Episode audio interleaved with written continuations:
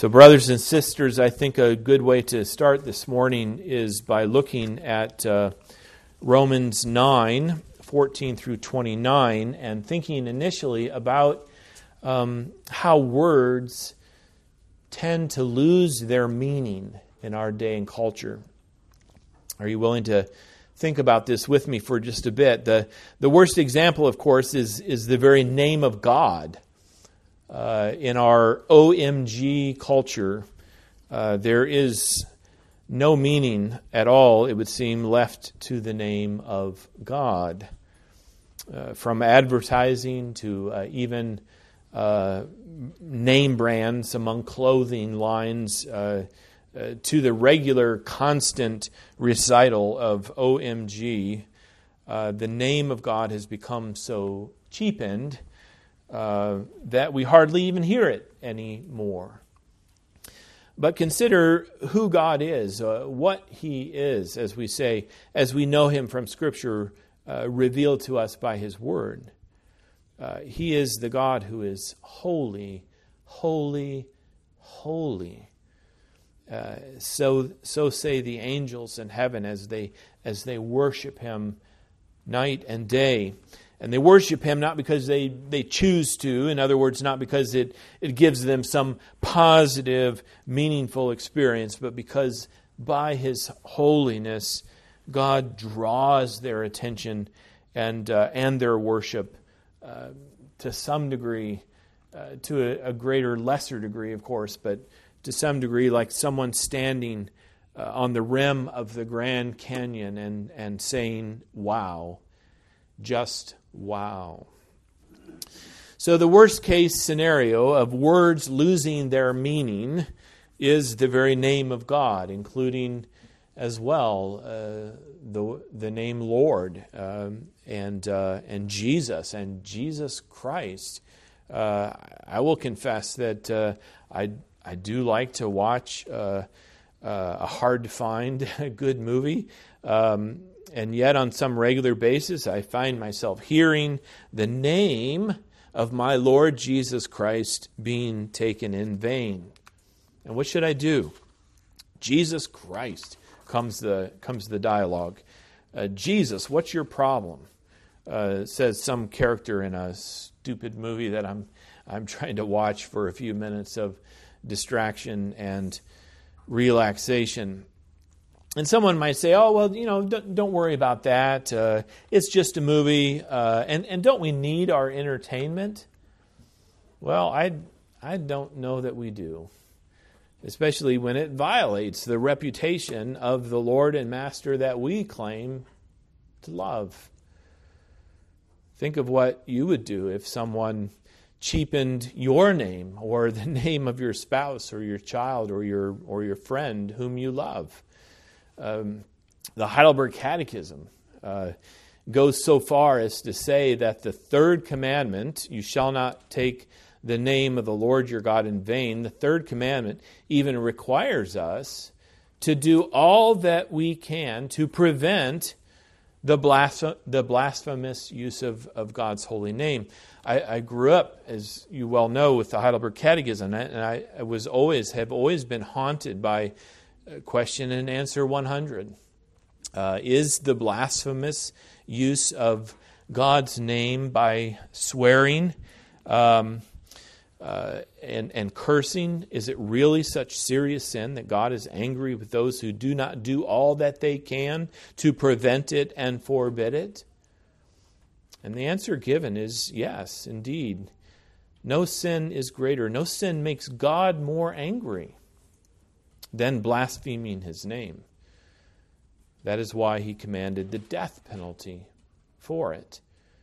End quote. Here's a point where we need to deal with the, with the Old Testament law, um, the Old Testament ceremonial law. Um, the law of God says that if someone violates the third commandment, are you ready for this? They must be put to death. Does anyone want to confess their sin here this morning and, and uh, um, confess to having taken God's name in vain? So, so what do we do? We, we say, oh, but that's Old Testament stuff. You know, that's, that's in the past, and granted it is in the Old Testament, but is there no message and no lesson for us in our own day that, that when we sin, especially when we take God's name in vain, that we deserve death? That's what the Bible says. This is why we need Christ, because who of us hasn't gotten angry and taken God's name in vain? But Christ serves as our substitute at the cross. He, he took the punishment that is due to us. If we didn't have Him, trusting in Him, no sin would be forgiven us, and we would be worthy of death for every sin, not least of which taking God's name in vain. But there are other words too that uh, that get cheapened in our hearts and in our minds by our misuse or our overuse of them. Uh, words that describe God, uh, words that serve as His attributes, words that we might use to think and speak rightly of God. Words like holy and uh, awesome and even glorious. Holy cow, we say. Where did that one come from? But since when is a cow holy, except maybe in Hinduism, right?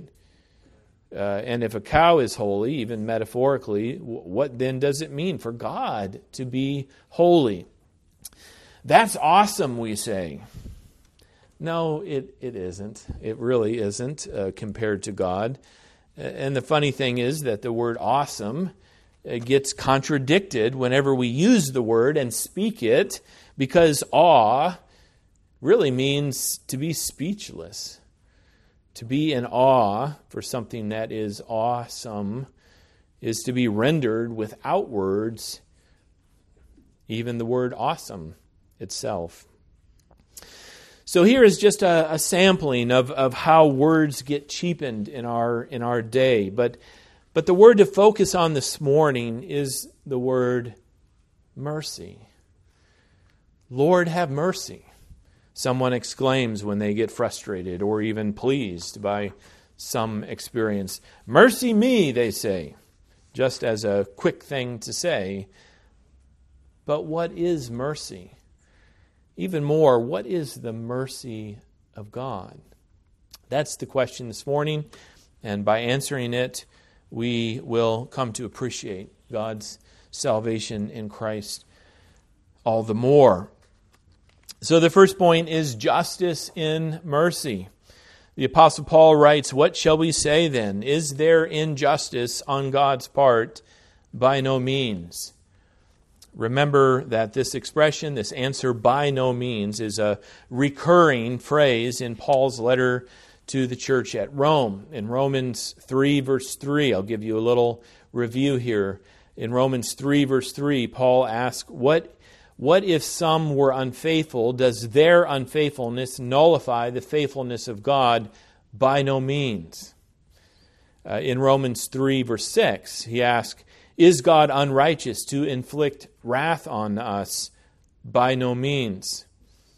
In Romans 3:31, he asks, uh, "Do we then overthrow the law by this faith?" By no means. On the contrary, we uphold the law. Romans 6, verse 2 What shall we say then? Are we to continue in sin that grace may abound? By no means. In Romans 6, verse 15, are we to sin because we are not under law but under grace? By no means. And most recently in Romans 7, what then shall we say? That the law is sin? By no means. And again, did that which is good then bring death to me? By no means. So now again in Romans 9, Paul asks the question that he anticipates coming to him as an objection. Well, what shall we say then? Is there injustice on God's part? By no means. This indeed is uh, Paul's way of, of naming and answering the objections that he expects to hear to his teachings. On one hand, Paul Paul wants to preach the gospel uh, to God's glory. He, he wants to preach that God is sovereign in his grace, that he is not obligated to save anyone, and yet that he does save some. Not all, but some. Perhaps you recognize how controversial those words are. Not all, but some. And so, as hard as it is for Paul, as hard as it is for the modern preacher, uh, we need to hear this teaching. First, that if a sinner will repent and, and believe in Christ, it will require a supernatural, even miraculous work of God to bring a sinner to faith in Jesus Christ. We saw this last time as we heard Paul referring to Isaac, the miracle baby of the miracle mother, Sarah. Sarah was barren all her life. She had no children. She never once conceived, or if she did, it always led to miscarriage. Uh, then, decades past menopause, when there was absolutely no chance whatsoever for her to conceive and have a child God gave her to conceive by way of Abraham. It wasn't yet the virgin birth of Christ, but by way of Abraham's desire for his wife, she became the mother of Isaac. It was crazy. It, made no earthly sense. It violated all natural law for Sarah to have a child. And that's how Isaac got his name. Imagine if your name was Laughter. Hello, my name is Laughter. Uh, people choose all kinds of strange names, of course, for their for their children these days, but but perhaps none more strange than the name Isaac, meaning laughter. And uh, we might even ask, uh, well, was it good laughter or bad? Uh, on one hand, laughter is a good thing and it indicates happiness, joy. Uh, on the other hand, laughter can mean derision and scorn. Who wants to be laughed at?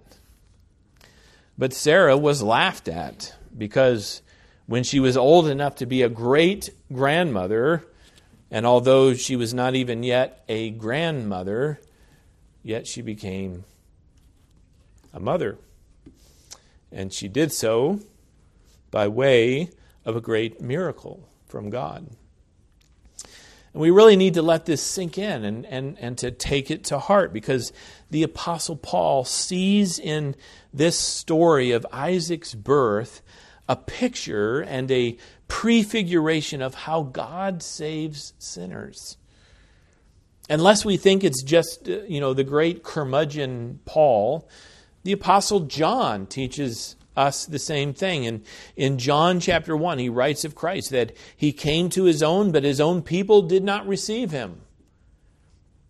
But that doesn't mean that no one at all received him, just that to all who did receive him, and I'm quoting again, to all who did receive Christ, he gave the right to become children of God. So, how do you gain the right to be a child of a specific parent? Well, only by being born of that parent, not by your choice. Children do not choose their parents, much to some people's dismay. Uh, to be fair, it's true that neither do parents choose their children unless the children are adopted. But parents have children Children are born, the relationship is, has, is established, and it has nothing, absolutely nothing to do with the child's choice. And yet, as the child lives, as the child grows, as the child uh, enjoys uh, the relationship of having been born into a family, so the child certainly does choose each and every day to enjoy the blessings of being part of the family, of being a child of his or her parent. So, and, and so it is in salvation. Can we see that it's It's exactly the metaphor that we need. There is a choice, and you and I must make the choice.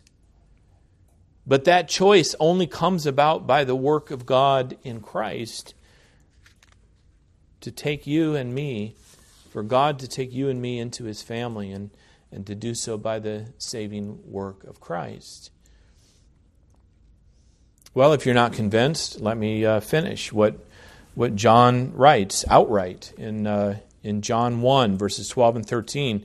He came to his own, and his own people did not receive him. But all who did receive him, who believed in his name, he gave the right to become children of God, who were born not of blood, nor of the will of the flesh, nor of the will of man but of God. The teaching of God's word is that sinners are not born again as they believe, but that they are born again unto faith in Jesus Christ. As hard as that is on our pride, this is the teaching of God's word. But the hard thing beyond our pride is this truth though God could save all, he doesn't. He saves some. If you are saved, then it's by faith, but a faith that God has given to you and that He has not given, as far as you know and I know, that He has not given to many others in this world because they have not believed. Well, that's not fair, is the objection that Paul is answering here in Romans 9. How dare God be merciful to one sinner and not to another? It's the idea of, uh, of what we might call distributive justice. And we do see it as people deal with people in this world. I, I think the best example is the experience that many of us had uh, in the elementary school classroom. I don't know if it still happens, but when I was a, a student in uh, elementary school, uh, when a child had a birthday, he or she would bring a treat for the class to enjoy. And the rule was this that uh, if you gave a treat to one classmate, you had to give the same treat to each and every classmate. Absolutely no giving of a treat to some and not to all. And whatever treat is given, it must be the same treat for all. And why?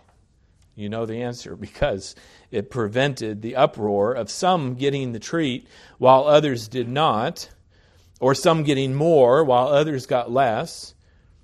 And we can agree with that, right? I mean, doesn't it make sense that if you give something to one, you must give it to all in the setting of a classroom? The only problem is that it isn't true.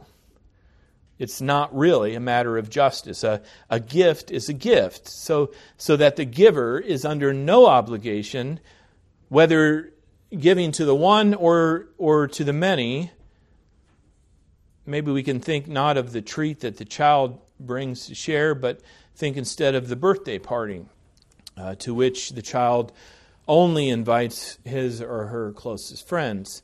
Uh, is that unfair? Is that unjust uh, for party invitations to be sent only to a few students while the others are not invited? Well, you try to keep it quiet, right? You invite those whom you want to invite, but you don't advertise it to the uninvited that they are not invited. And why? Well, because you you don't want them at your party, but neither do you care to hurt their feelings. I think another example is uh, is when you give to charity. How many charities are there to give to? Hundreds, thousands, even and, and you give to only a few. Uh, uh, but can the charitable organization that you don't give to come to you and say, hey, you gave money to that other organization. It isn't fair that you don't give the same to us. That's nonsense. Charity is charity. But to bring things down to the terms that Paul is using for salvation in Christ, mercy is mercy. Is it unjust of God to be merciful to some and not to all? Nope. By no means, says Paul. And the reason is because mercy is mercy. And God even said to Moses, I will have mercy on whom I have mercy, and I will have compassion on whom I have compassion. Now, it needs to be granted that when it comes to salvation, it's far more than a birthday party, is it not? It is the matter of heaven versus hell. When it comes to salvation, it's not the matter of a piece of candy or a slice of cake or a trinket toy.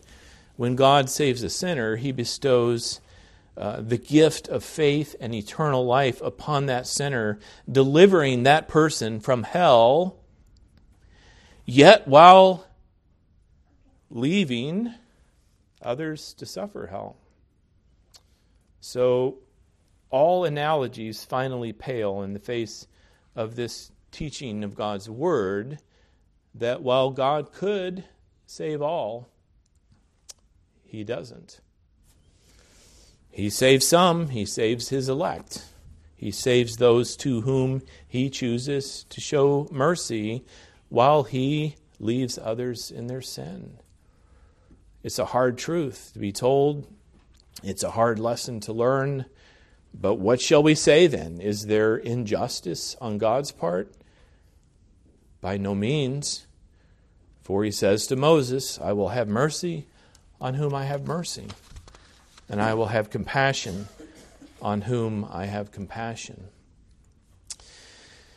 So then, a second point is justice in God's being. Simply put, if there is no justice in God, then there is no justice anywhere in this world. In verse 19, Paul anticipates and, and names another objection. Well, you will say to me then, why does he still find fault? For who resist, who can resist his will? And here I think is, is the boldest of Paul's answers to, the, to those who object. He basically says, Who are you to backtalk God? Who are you, O man, to answer back to God? Will what is molded say to its molder, Why have you made me like this? Has the potter no right over the clay to make out of the same lump one vessel for honorable use and another for dishonorable use? So, so raise whatever objection you want but you are only making yourself the standard of justice rather than God. Paul here compares the sinner to a lump of clay. And that's even worse than being called a sheep. but it fits with what God's word teaches about sinners that, that we are thoughtless, we are unwise, we are ignorant, we are enslaved to our unbelief. But then, how is it that any are saved? Only by the sovereign grace of God, who has mercy on whom he has mercy, and who has compassion on whom he will have compassion. It goes to the very character of God that God both saves and condemns. And he is just and holy either way. When God condemns, it's because he is just. When God has mercy and saves a sinner, it's because he is just. It's not the God that we would choose and create for ourselves, but that in itself should clue us in that the God whom we would choose would not be the one true God, the God who himself is the very standard of justice. So that in the end, objections raised are objections in the very face of God, in the very face of justice. And we are left to realize that when God saves some and not all, then it's a demonstration of both the justice of God and also the mercy of God to those whom he saves. Paul writes, What if God, desiring to show his wrath and make known his power, has endured with much patience vessels of wrath prepared for destruction? There are those who say, I, I, I can't believe in a God who creates people only to condemn them. Well, granted, it's a hard thing to believe, but is that not exactly what Paul is teaching here? That God has no crisis of conscience in himself as he judges sinners. God even desires to show his wrath, teaching uh, teaches Paul, and, and to make known his power exactly in his judgment. He's not ashamed of his judgment. He's not, he's not apologetic of his justice. The angels of heaven will praise him in that final day when he carries out uh, judgment upon this earth. In short, God's judgment for sin is not unjust. But in the day when God judges the world in justice, it will only highlight his mercy to those upon whom he has mercy. And so, a third point, a final point, as a point of application mercy now as then. You are a sinner. You might take that as an insult. It, it might be counted as hate speech in, in our day. But you are a sinner, and if it's any consolation, I'm a sinner too you and I deserve justly the condemnation and the judgment of God. But God is found in Christ. And you and I can hear the gospel and we can repent and believe in Christ. If, and if that is to happen, if you and I are to hear the gospel and to repent and believe in Christ, it will come by the mercy of God to produce within each of us such a saving faith. And why doesn't God do the same for all as he does for some? Well, Paul's answer, we trust the Holy Spirit's answer, is in order to make the riches of his glory for vessels of mercy, which he prepared beforehand for glory. It's the point of comparison. It's the point of perspective between the two. That as he shows mercy, so those who receive mercy see what mercy truly is.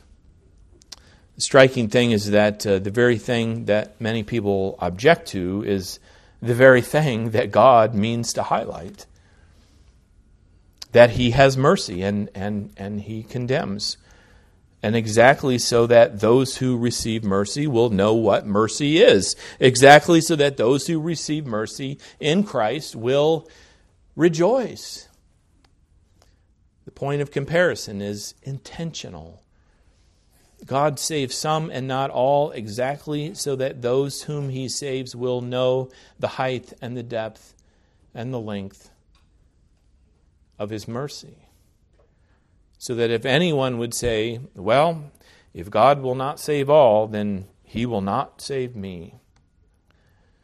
Well, then that's your choice to impose your standard of justice upon the God of justice. But either way, God is not being unjust, whether he shows mercy or whether he condemns. The promise to those who are in Christ Jesus by faith is there is now no condemnation. The mercy of God is not unjust, it's just mercy rather than condemnation. And if you and I are to live the Christian life with joy and thankfulness, the joy and the thankfulness that God intends for us, then we must come to see this and we must know it and we must think on it every day that while others are left to go their own way in sin and into hell,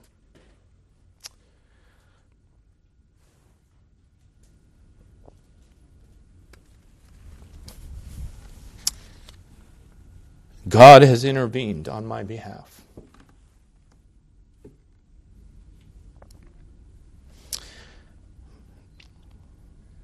He has changed my heart.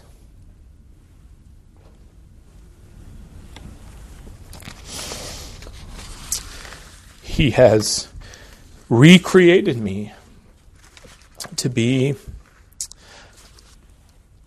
despite my sin, a vessel for honorable use, and to be even a servant of my Lord Jesus Christ. And you can have the same confession. I mean, again, the call of Christ is clear. We'll hear it again this evening as we look uh, at, at uh, the latter part of Mark chapter 1. The call of Christ is clear. I mean, it's, it's clear. Come follow me. And it is clearly the case that if you would answer yes, then it must be by the mercy of God. But you can answer yes. And you can know that mercy is yours. And so do so and know that you have been created, you have been made a vessel for honorable use. But always recognize the point of comparison that there are others whom God does not save, and so be filled all the more with joy and with thanksgiving as you believe in Christ that God's mercy has found you and has saved you. Amen. Let's pray. Father in heaven, it is very um, uh, moving for us. Uh, it fills us with uh, wonder to uh, know that you have saved us. In, indeed, if there are any who have not uh, repented and believed in Jesus Christ, by your mercy, bring them, O Lord, to that to that confession. And if they would turn away, then, O Lord, you are just in that in in your condemnation. But, O oh Lord, be merciful, we pray, and, and save those who are hearing uh, this prayer and this message. And, O oh Lord, uh, display your mercy uh, to your great honor and glory. We ask and pray in Jesus' name. Amen.